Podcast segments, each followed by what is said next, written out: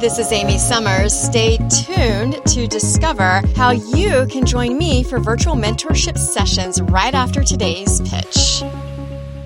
It can be a love hate relationship, but when a journalist needs an assist and you can deliver, you'll earn your spot in the circle of trust.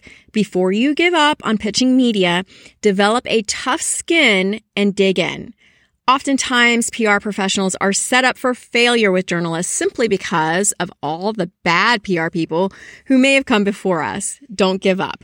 Yes, you may get hung up on or yelled at from time to time or flat out ignored, but remain patient, consistent, and most importantly, know what's going on in the news so you can pitch newsworthy content and experts that may be a benefit to a journalist.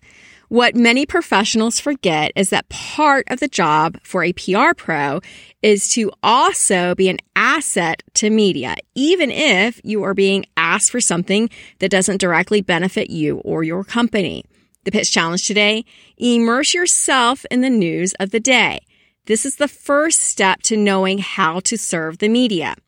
You have a to-do list for your clients or company, but the media's to-do list is often based on the week's headlines.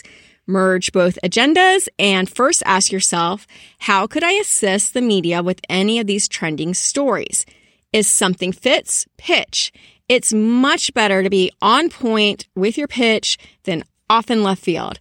As a PR pro, you have to balance your role between clients and media very carefully.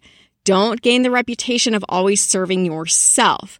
Know how to serve the media too and be an asset, not a pain in the, well, you know.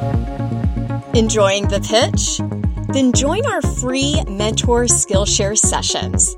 Get expert career advice at inicivox.com. Click the pink Mentor Skillshare sign up bar at the top and enter your info to secure your spot.